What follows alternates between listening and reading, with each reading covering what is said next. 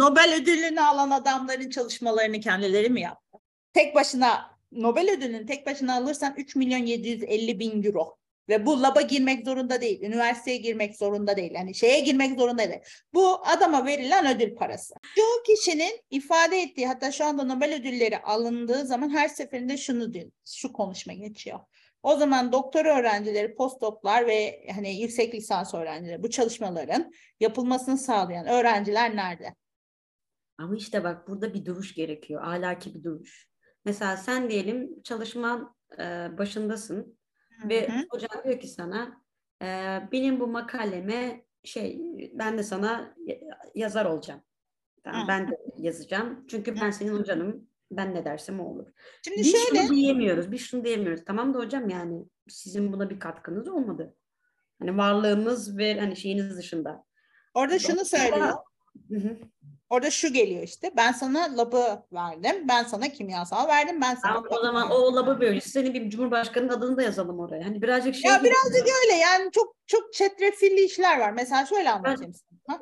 Son bir cümle şunu ekleyeceğim bu konuyla ilgili eleştiri açısından. Biz de kendi olay kendi başımıza geldiği zaman ahlaki davranmıyoruz ki ileride bir gün bu adamın sayesinde ben bir yerlere gelirim diye aslında başkalarının haklarının yenilmesine e, hem gözlemiyoruz hem de kendi hakkımız yenilmesine gözlüyoruz.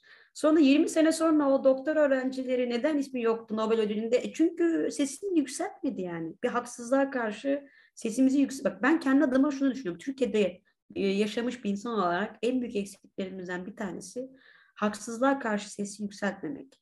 Mesela son bir örnek olarak şey vereyim. Mesela e, bir işin bir şey sırasındasındır. O sırada önüne birisi geçtiği zaman o haksızlığa ya sesini yükseltmezsin ya adamı döversin. Kibarca gidip bir arkadaş biz de bekliyoruz. Gerçekten acil bir ihtiyacım varsa geç diyebiliriz. Ya da o geçen kişi şunu diyebilir. Ya ben sizin önünüze geçeceğim ama benim böyle bir avantajım var. Bu iletişimimiz yok. Hayat boyunca da olmuyor. Sessiz kalıyoruz. Birçok insan da sessiz kalıyor. Korkuyor hocasının adı altında. Hocası bunu eğer okey demezse atılacak. Zaten sözleşmesi bidik bidik. Şimdi doktoradan atılırsam ne olur? Abadık bidik. Böyle bir sıkıntı yaşıyor. Anlaşılabilir yani. Bak bunu e, şey yapma. Hani konuşmayı yayınlarsan bu kısmını lütfen kes. Ben e, geçen sene geldiğimde bir review yazdık. İyi kötü bir şeyler yazdık tamam mı? Ve benim yazdığım kısım sonunda şeyden çıkartıldı. Review'den çıkartıldı. Ve ben son hali hazırlandıktan sonra gidip hayatta özellikle haksızlığa uğradığın zaman haksızlığa karşı gelip o kişiye bu şikayetini söylediğin zaman şikayetini söyledi, bu, bunu ifade ettiğin zaman genelde çok negatif karşılanmıyor. İnsanlar o kadar çok yani mesela bir patrondan zam isteyeceksin ya da patron birisi sana hakkını yemiş bunu söyleyeceksin. Böyle pasif agresif olmadan, agresif de olmadan gayet böyle yapıcı bir şekilde gidip ya ben bu konuda rahatsızım bunu düzeltir misin dediği zaman alışık değil yani. Çünkü ben şunu inanıyorum insanlar ahlaki anlamda bu haksızlıklara karşı hakkını arayan insanların e, varlığından zevk alıyorlar. Ya mesela benim e, öyle ben, olmasa iktidarda bu kadar sene boyunca olmazdı bazı şimdi insanlar. Şimdi söyleyeyim. Ben Mayıs'ta gittim zam istedim. E, istemememin sebebi de artık ekonomik olarak aldığım maaş benim e, hayat standartımı karşılamıyordu. Ben bu zamı isterken söylediğim şey şuydu. Ben normalde e, normal postdoc, TÜBİTAK'ın verdiği postdoc'tan daha aşağı alıyordum. Zam yapmıştı Aralık'ta. Ama zam TÜBİTAK zammını karşılamadı. Ve ben Mayıs'a kadar hiç sesimi çıkarmadım. Hiç şey demedim. Yani e, ya işte ben niye aynı almıyorum, niye şöyle böyle. Ama baktım Mayıs artık ben karşılığı hayatımı idame edememeye başladım. Hani zaten diyorum ya bu işe para için giremiyorsun. Bu işe sadece ve sadece hani bir sevdiğim işi yapayım. Mayıs'ta gittim dedim ki ya dedim ben dedim hani artık zorlanıyorum. Bana zam yapar mısın dedim. Ve bunu söylerken de hani ne kadar istiyorsun muhabbeti geçti. Dedim ki ben geçip 20 bin 30 bin gönlünden de, gönlünden de koparsın. Ne istiyorsun diye sordu. Dedim ben 20 bin 30 bin istemiyorum. Onu veremeyeceğinin ben de farkındayım dedim. Ama en azından dedim hani TÜBİTAK ne veriyorsa onun aynısını istiyorum dedim. Hemen Google'dan bakayım TÜBİTAK ne veriyor. ben de 10 bin veriyor TÜBİTAK. O zaman Abi, 7500 veriyordu. Abi düşünsene yani Türkiye'de bir postdoc e, öğrencisi ya da bir TÜBİTAK burslusu bir insan e, asgari ücretin azıcık üstüne Peki oluyor. ben sana daha güzelini söyleyeyim. Ben doktorum. Yani ben doktorum. Ünvanım doktor var. Arkadaşım da doktor. Biz doktora ve yüksek lisans öğrencilerinden argör olarak çalışan doktor ve yüksek lisans öğrencilerinden daha az maaş alıyoruz. Peki neden? Kural böyle. Ben doktorum ama. Bu adamlar daha ünvanlarını almadı. Evet, kural böyle biraz an- anlatmam lazım. Ben çünkü mantıksız geliyor şu an. Bana da mantıksız geliyor. Çünkü normalde şöyle de Yüksek- Hemşire kardiyologdan çok alıyor gibi o. Normalde şöyle de lisans- çünkü şey hakları, sendika hakları falan gibi şeyler oluyor. Yüksek lisans doktoradan, doktora postdoktan, postdok yer doçtan, yer doç, doçentten, doçent proftan daha az alır. Kural budur. Dünyanın her yerinde böyledir bu arada hani. Ama Türkiye'de sen kadrolu eleman değilsen, kadrolu postdoc değilsen aldığın Hı. maaş e, kadrolu elemanlara göre çok daha aşağıdadır. Kadrolu postdoc mu var şimdi bir oksimoron Var. oldu. Var. Aa, sizin Sen- için bunu da yaptık. Özel olarak. üniversitelerde, özel üniversitelerde üniversitenin kadrolu postdoğu oluyorsun. TÜBİTAK Yani postdoğu yine, yine sözleşmeli ama o üniversitenin güvencesi altında mı oluyor biraz? Evet, mesela TÜBİTAK'tan postdoc olarak alıyorsan senin emeklilik sigortanı ödemiyor TÜBİTAK. Çalışıyorsun, bak çalışıyorsun bir fiil. Bütün işin hesabını yapıyorlar ya gerçekten. Aynen öyle ve TÜBİTAK'ta şu anda e, ARGE'de çalışanlar TÜBİTAK projelerinde çalışanlardan daha fazla alıyor. Evet, e, dolayısıyla şöyle gibi oluyor. Aşama aşama böyle çeşitli pastalar var. Değişik tatlarda. Kim ne kopartırsa kopartmış bir şekilde bazı bağlantılarla. Ama şunu görüyoruz ki o pastalar aynı e, haklara tekabül etmiyor. Yani bu da adaletsizlik yaratıyor tabii ki. Düşünsene sen postdocsun, 30 tane postdoc çıkmış. Kendi kafasına göre tanımlanmış. Sözleşmeli ama bilmem ne. Birazcık musluk problemlerine benzemiş yani. Yukarıdan Yani- yukarıdan yapıyor, aşağıdan gidiyor işte ki teoride şey düşün belki TÜBİTAK bursu daha fazla gibi gözüküyor çünkü vergi vermiyor. Ama sen aslında o vergiyi vermediğin için aslında zarardasın. Çünkü ileride bu parayı senin vermen lazım ya da başka daha uzun çalışman lazım. Yani o vergiyi senden kaçırıyor olması senin emekliliğini uzatmak zorunda kalıyor ya da Evet. daha fazla para cebinde vermelisin ileride.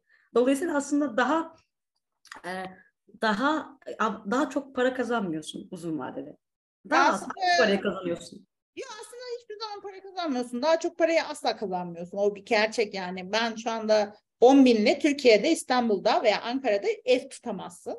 Ev geçindiremezsin. Ee, yol paranı karşılayamazsın. Zaten İstanbul'da şu anda en kötü evler 6 bin. Ee, bunun faturasıydı, şuydu, buydu 2000-2500. Mutfak masrafı da çıkmaz. Yol parası da çıkmaz. Ya Yani- ay, Ee, Ya- Türkiye'den giderken e, iki artı bir ev Üsküdar tarafında Evet. koşu yolu 700 liraydı lan 750 liraydı. şu anda koşu yolunda e, 8 binden 9 binden aşağıya bulamazsın. Vay Bak, arkadaş. Bahsettiğim şey bu. Yani hani e, ben Japonya'da eğer kalsaydım en kötü alsam alsam 2500 dolar alacaktım. Part-time postdoc olarak çalıştığımda 1900 dolar falan alıyordum şeylerden. Bu aslında Gelirken- genel küresel bir sorun gibi değil mi birazcık da? Ya aslında hep böyle. Ya biz aslında modern postdoc'un gerçek karşılığı modern köleliğin aslında tam e, açıklaması. Çünkü senin burada çalışma saatin yok. Ha şöyle bak şimdi. Avantajlarını konuşalım veya akademinin avantajlarını konuşalım. Çalışma saatin yok. İstediğin saatte gidebilirsin. Ama bu her yerde geçerli değil. Bazı laboratuvarlarda veya bazı çalışma gruplarında başlama saati var. Bitirme saati de var. Benim Japonya'daki doktoram böyleydi. Orada postdoc da oğlum aynı kural geçerliydi. Öğrenci de oğlum aynı kural geçerliydi. Kural sen, sana bunu söylüyor. Bazı gruplarda da böyle bir durum yok. Bazı çalışma gruplarında eve evden çalışmışsın, işte şeyden çalışmışsın bir önemi yok. Veya efendime söyleyeyim deneysel yani deneyselci olduğumuzu konuşalım. Deneyselcisin, deneysel, deneyin yok. O gün yapacağın bir resmi işin de yok mesela. Eve gittiğinde veya gittin bir kafede oturdun makale okudun. Bu bir sorun oluşturmuyorken bazı gruplarda da bu sorun oluşturabiliyor. Bu tamamıyla ve tamamıyla e, grubun başındaki kişinin olaya bakış açısını gösteriyor. Bazı durumlarda mesela sen geçip ya ben işte hastaneye gideceğim şu kadar süre yokum cümlesini kurabiliyorsun. Kurmak zorunda kalıyorsun ya da. Bazı durumlarda bunu deyince bana neden bunu söyledin? Ben bunu bilmek zorunda değilim. Hani senin sağlık işin. Sen zaten işini e, ona göre ayarlamışsındır. Bu sadece e, Türkiye bazında konuşmuyorum. Bu dünyanın her yerinde böyle. Dünyanın her yerinde geçerli olan kurallar var ve hani dünya Amerika'da da MIT'de de aynı sorun var. MIT'de de baş bir grup çok iyi çalışıyorken hiçbir sorun yokmuş gibi gözüküyorken bir grupta bu kadar böyle bu tarz işte sabah saat erken gelmediğinde akşam geç çıktığında yok işte baktığımda lapta yoktun da şuydu da buydu da bunları takılabilecek çok fazla insan var. Veya asla takılmayıp yaptığı işi hani üç günde yapıyor, beş günde yapıyor umursamayan ama ya, yapıyor diye bakan ve hani şunu diyebiliyor. iki gün çalışıyor, yedi günlük iş çıkartıyor cümlesini kurduran, kuran insanlar da var. Yani çünkü ya akademide şey bekliyorsun böyle her şeyin çok e, iyi olmasını bekliyorsun. Çok kişi bunu düşünüyor. Akademi ya oradaki herkes yüksek eğitim almış yani yükseğini yapmış doktorasını yapmış insanlarla bahsediyorsun. Ama insanın olduğu her yerde farklı yaklaşımlar olabiliyor. Veya işte erkek yoğunluklu bir grupta çalışıyorsan sana cinsiyet ayrımcılığı yapılabiliyor. Negatif ayrımcılık yapılabiliyor. Veya kadın yoğunluklu bir grupta çalışıyorsan erkek olarak başvurduğun zaman gruba seni eleyebiliyorlar. Bu tarz şeyler var. Kadınlar başvurduğunda veya etnik köken olarak küçük gruplardan başvurduğunda veya işte siyahi biri başvurduğunda eşitlik adı altında işte siyahi kişiye öncelik verilebiliyor veya kadına öncelik verilebiliyor. Hani burada tabii şunu söylüyorlar işte kriterler aynıysa şuysa buysa falansa filansa gibi gibi gibi. Yani hani baktığın zaman bu tarz garip şeyleri var. Kötü yanları ne? Senin çalışma düzenin yok. Hani yani e, gerçekten bu bu arada şey için söylüyorum. Bunu e, şu anda postdoc yapan işte e, şeyini yapan neden ona e, grubunu yürüten insanlar için konuşuyorum. Evli olmuşsun, evli olmamışsın. Bir önemi yok. Gece 12'de toplantı yapabilmek, yapabilme durumun olabiliyor. Ve bu aslında çok büyük bir problem. Ve bazı Avrupa'da bu birazcık e, dengelenmiş durumda. İşte hafta sonu insanlara mail atılmıyor. Ha, işte akşam beşten sonra mesai bitmiş kabul ediliyor gibi durumlar olabiliyorken Amerika'da gece 12'de sen niye benimle çalışma yapmadın, sen benim toplantıma niye gelmedin yorumu çıkabiliyor. Şimdi kime göre neye göre akademi sorusu doğuyor. Hani baktığın zaman postdoc olmanın güzel tarafı her şeyi görüyorsun. Doktorayken bunları göremiyorsun. Doktorayken şey çünkü yani sadece doktora yapıyorsun. Ama postdoc olduğunda sen artık gelecek kaygısı taşıyorsun. Doktora da çok fazla gele doktora da da taşıyorsun. Onu inkar etmiyorum ama doktoradayken bir nebze hani mezun olayım, tezimi yazayım, işte e, makalem çıksın, mezun olma şartlarını getireyim. Şu anda postdoc postdoc yapıyorken senin mezun olmaya şartın yok ki. Evet, ne yapıyorsun yani, ne? E, şimdi biraz şeye bakıyordum ben de. E, istatistiklere bakıyordum postdoc ilgili sen konuşurken. en çok doğa bilimleriyle fizik bilimlerini, fizik ve e, pozitif bilimlerde yani aslında biraz e, şeyin e, pozisyonun daha az olduğu ama toplum yani teorik araştırmanın çok olduğu, laboratuvar araştırmasının çok olduğu alanlarda postdoc çok yüksek. Onun sebebi de şundan kaynaklı. Şöyle bir problem var. Yani bunu birazcık e, bence bunu artık herkesin kabul etmesi gerekiyor. Temel bilim olmadan ne mühendislik olur, ne sanayi olur, ne endüstri olur. Ee, Şimdi evet ve bunu ben, çok pardon. Sen sen devam et lütfen. Bir şey ekleyecektim ve bunların oranının yani çok da rakamlar önemli değil. Neredeyse yarısı ve yarısından daha az oranda postdoğun yüzdesinin olduğu yerler ise işte mühendislik, matematik, e, bilgisayar bilimleri, e, psiko, e, psikoloji ve diğer sosyal bilimler. Bunun galiba bir açıklaması da şöyle. Bu insanlar mühendislik ya da matematik ya da bilgisayar bilimleri okuyan tiplerde sosyologlar falan e, akademi dışında da iş e, bulabiliyorlar ve daha iyi paralar kazanabiliyorlar. Yani bir Şimdi gelelim akademinin veya faydası yeni kötü tarafları. Şimdi şöyle bir problem var. Ee, Kanada, Amerika veya işte Japonya gibi kendini geliştirmiş bilime önem veren yerlerde araştırma enstitüleri ciddi e, güç kazanmış durumda. Araştırma enstitüleri ve şirketler yani şirketler gidip e, kampüsün içine araştırma laboratuvarları kuruyor. ARGE merkezi kuruyor ve sen aslında üniversite bünyesinde çalışıyorsun. Ve bu noktada araştırma enstitüleri ise ders vermeyen sadece araştırma yapan kişilerin olduğu yerler. Bak oradan da proflar çıkıyor. Orada da bir sürü postdoc oluyor. Orada sadece doçentler, proflar ders anlatmadan yaptıkları çalışmalarla kendilerini ilerletiyorlar. Şimdi sorun şu, Türkiye'de bunu yapamıyorsun. Neden yapamıyorsun? Çünkü e, bir bu mantalitede olan çok az şirket var. Yani doktora mezunu alalım diyen çok az şirket var. Çünkü sen doktora mezununa çıkıp da yeni başlamış bir insan parası veremezsin. Yani bugün gelip bana şunu diyemezsin. Ben sana 6 bin vereceğim diyemezsin. Çünkü benim zaten 10 bin, 10 yıl e, araştırma sektöründe benim tecrübem var. Yüksek lisanstan itibaren ben 10 yıldır bir fiil araştırma sektöründe çalışıyorum aslında.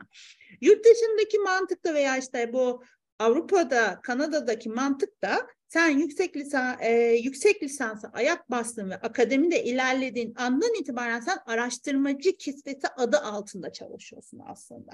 Haliyle 5 yıl mı geçirdin, 20 yıl mı geçirdiğinin bir önemi yok. Senin 20 yıllık tecrüben var oluyor. Tabii ben işleyeyim mi yani? Tabii ki de. Ben bugün kalkıp doktora, evet doktora yaptım, bitti. Postdoc da yaptım ve baktım ki ben artık akademi bana olmuyor ben e, şartlar bahsettiğim o çalışma saatleri işte fedakarlıklar tatilimin olmaması hani bu tarz şeyleri artık kabul etmediğim bir konuma geldim. Aldım e, maddi maddi e, yet, mutluluk da yaşamıyorum diye varsayıyorum ve şunu diye bilmem gerekiyor. Tamam ben özel sektöre geçiş yapacağım. Özel sektörden devam edeceğim. Türkiye'de ben bunu çok zor yaparım. Çünkü sana çünkü şöyle bakacak sana. Şirket şu yönden bakıyor. Şirket yetiştirebileceği bir adam almak istiyor. Şimdi sen zaten doktorasını yapmış adama arge öğretemezsin ki. O adam zaten argeyi yapmış 10 yıl boyunca. Sen çıkıp ona deney yapmayı mı öğreteceksin? Hayır, bunu öğretemezsin. Haliyle tecrübesi olan bir insana vereceği parayı veremiyor. Büyük üniversitelerin içerisinde departman. Neticede üniversiteler niçin vardı? Şirketlere eleman yetiştirmek için. Çok az bir kısmı yüzde beşi onu gerçekten bilim için bilim yapıyor. Çoğu para için bilim, toplum için bilim, sanat için bilim. Ama yani bir şekilde duygusal bir şey var. Dolayısıyla bunun daha anlamlı bir forma evrilmesi belki böyle olacaktır yavaş yavaş. Şimdi ben şöyle söyleyeyim. Ben aslında e, endüstri postdoğuyum. Çünkü endüstri projesinde çalışıyorum. Yani benim ben teknokent çalışanıyım, şey çalışanı değilim. TÜBİTAK çalışanı değilim. Benim ara benim şeyim farklı. Ben endüstri postu olarak geçiyorum. Benim konumum o şekilde.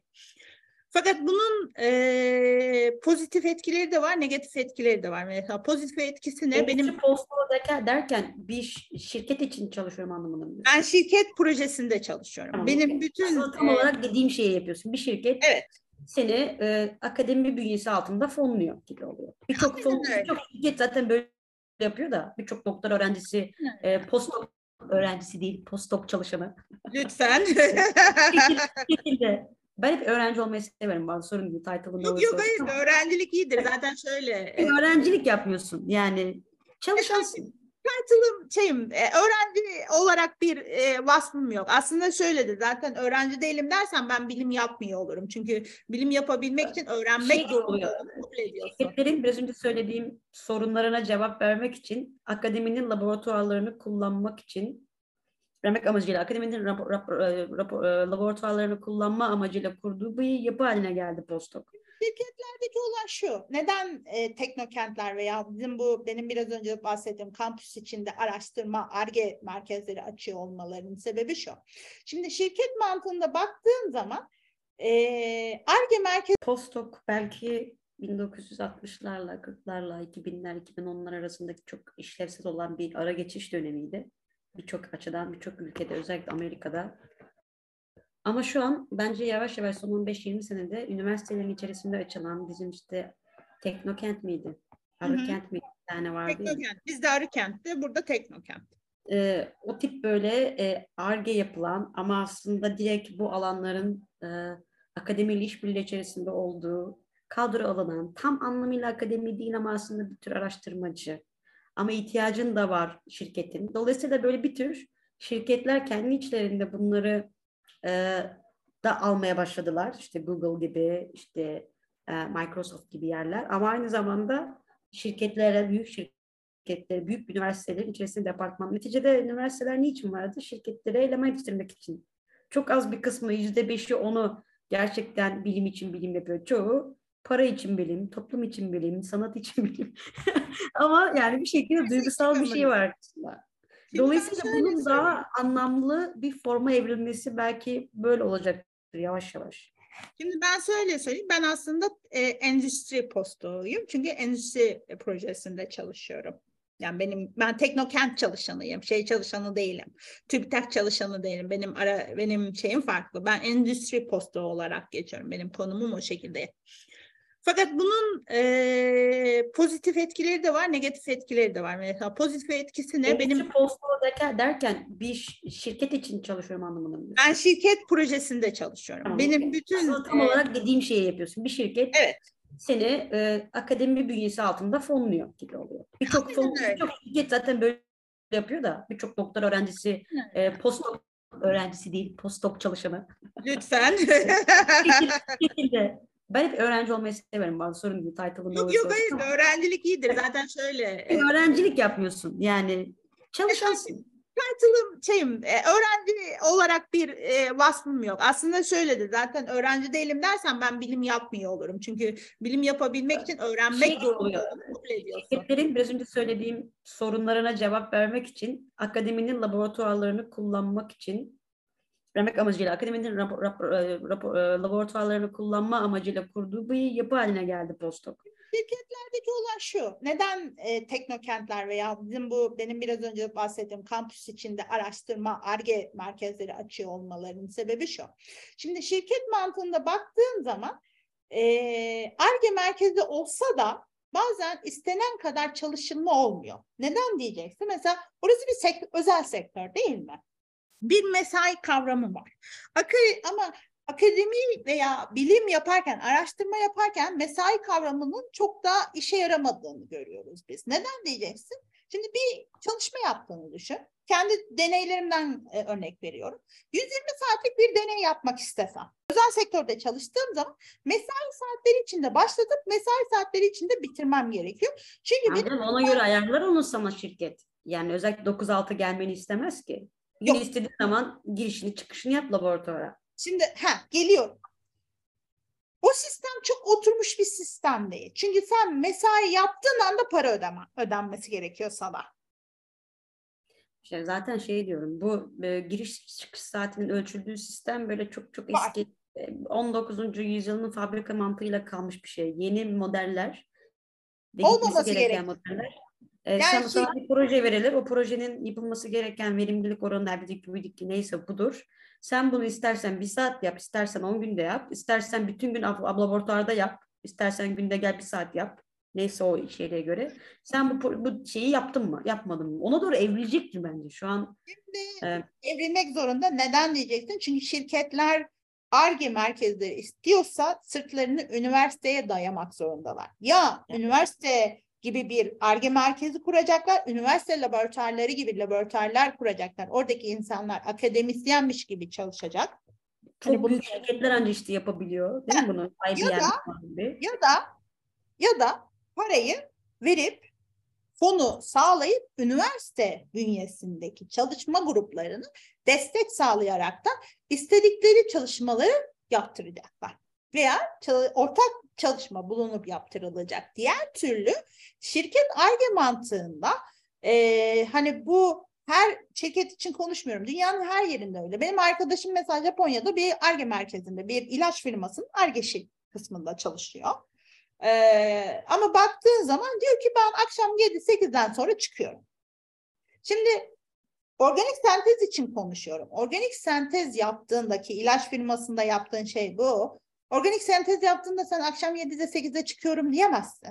O sentez akşam ben 11'de senin için ben senin için uygun bir ortam ayarlarım dersin. Ya akşam 11'de biten bir sentez yapıyorsan sen o sentezini akşam 11'de bitirmek zorundasın. Öyle bir şansın yok.